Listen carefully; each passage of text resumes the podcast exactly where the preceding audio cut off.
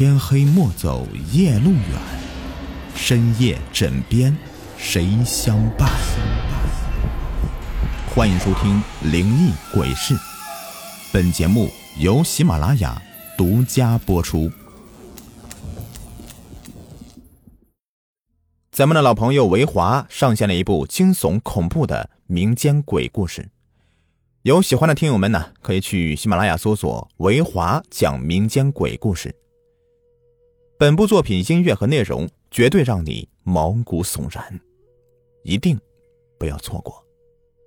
好了，一起来听我的故事吧。今天的故事的名字叫做《梦幻成真》。这是一辆算得上是豪华的长途客车，宽敞明亮的车厢，米色的升降高靠背椅，木纹状的车地板抹的是干干净净。冷气开得很足，素色的窗帘毫不留情的将车外的酷热挡得严严实实。我坐在一个靠窗的座位上，心里暗自庆幸，多花那几块钱真值了。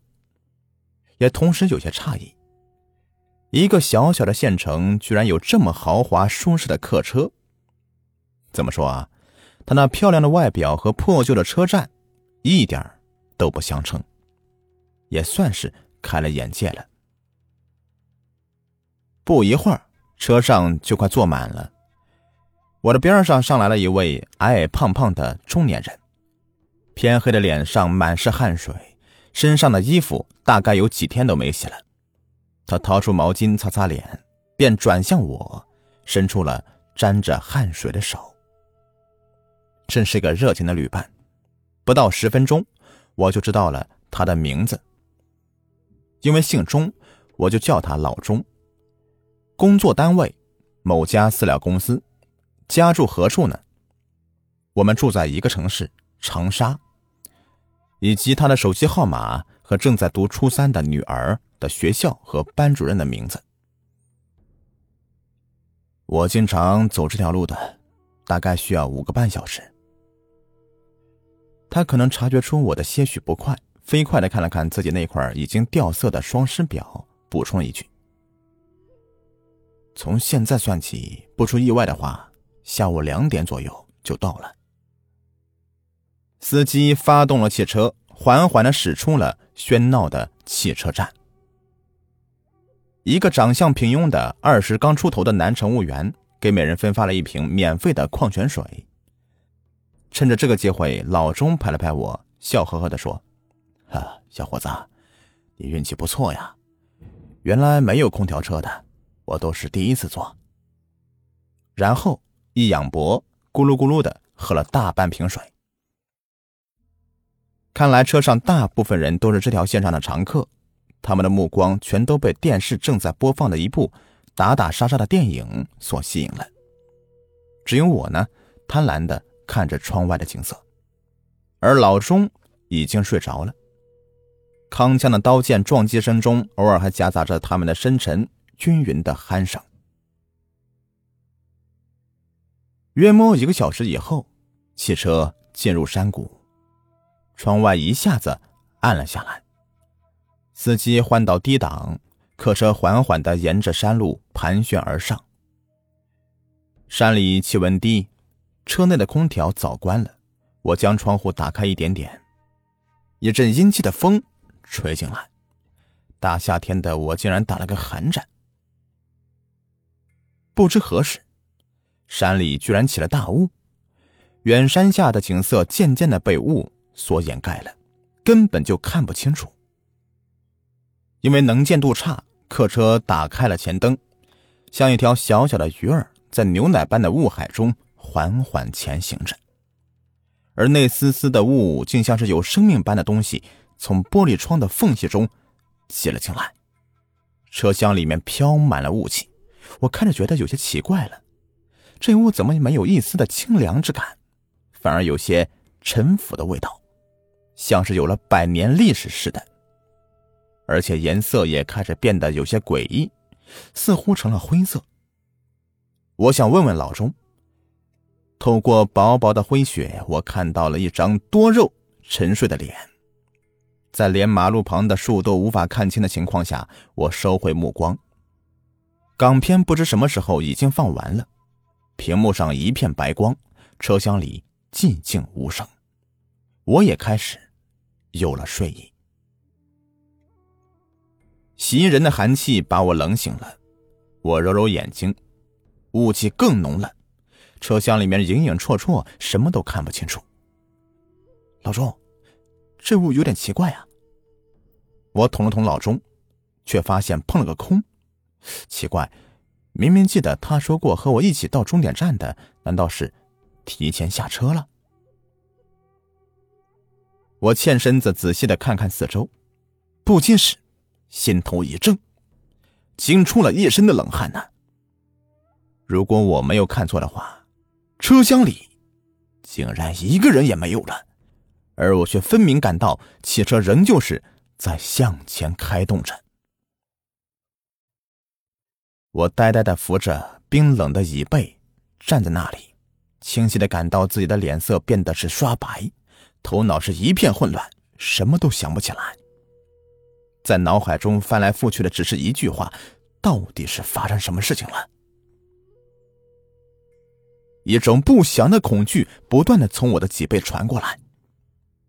喂，有人吗？我开始试着喊道。刺耳的声音穿过了浓雾，既没有回声，也没有人回答我。此时，车厢内的雾气越来越浓了，并不断的朝我涌过来，而且，而且，似乎变成了红色。我像是逃避瘟疫似的，伸手一阵的胡乱的拍打，拼命的想驱赶这要命的雾，然而，一丁点效果都没有。突然。我就想到一件更加可怕的事情：司机都不在了，车怎么还在开动啊？天哪！我顾不上雾的纠缠，拼命的朝司机的位置跑过去。一路上，身体不断的碰到硬东西上，可是我顾不上疼痛，扑到司机的座位上，仪表盘按着，发动机悄无声息，方向盘也是纹丝不动，可客车还是在。往前开着，两边的雾气仍旧是不断的渗进来。我回过身，踉踉跄跄的从头到尾摸遍了每一个座位，的确没有一个人，连包都没有，似乎刚刚那些人都不曾存在过。老钟，老钟，你在哪儿？我一下子觉得喋喋不休的胖子是多么的亲切可爱了。只要他应我一声，或者出现在我面前，可是我无论怎么喊，谁也没有过来。越来越冷的车厢像是一台巨大的冰柜，把我孤独的冻在里面，而我的身体由于太冷，禁不住的直哆嗦，牙齿上下也打颤着。不行。这样下去的话，不冻死也会被这个客车拖到什么地方撞死。我必须要跳车离开。突然，突然传来了一阵轻轻的声音。我抬起头，盯着声音的方向，可什么都看不见。接着，又传来了这样的一个细微声音。原来车是越来越快了，渗进来的雾气打着旋，惊起了气流，如龙卷风般的朝我扑过来。我飞速的扑到车窗前，却怎么也摸不到开的地方。无论怎么用力，车窗就是纹丝不动。救命啊！我绝望的大声叫着，竭尽全力的拍着窗户。砰砰砰的声音沉闷的回荡在车厢中。醒醒！哎，有人使劲的摇着我的肩膀。我睁开眼，刺目的阳光使我稍微眯了一下眼。乘务员一脸不高兴的站在我的面前。你看你拍什么拍呀？啊，椅子都差点让你给拍烂了哦。他一边心疼的整理座位，一边说：“快下车吧，啊，已经到站了，别人都走了。”真是的，原来是做梦。一阵狂喜袭来，我差点没跳起来把乘务员抱在怀里面亲上几口。站在阳光灿烂的大街上，听着嘈杂的人群喧闹声，我长吁一口气。在世为人，真不容易呀！那可恶又可怕的雾，连鬼影子都不见了。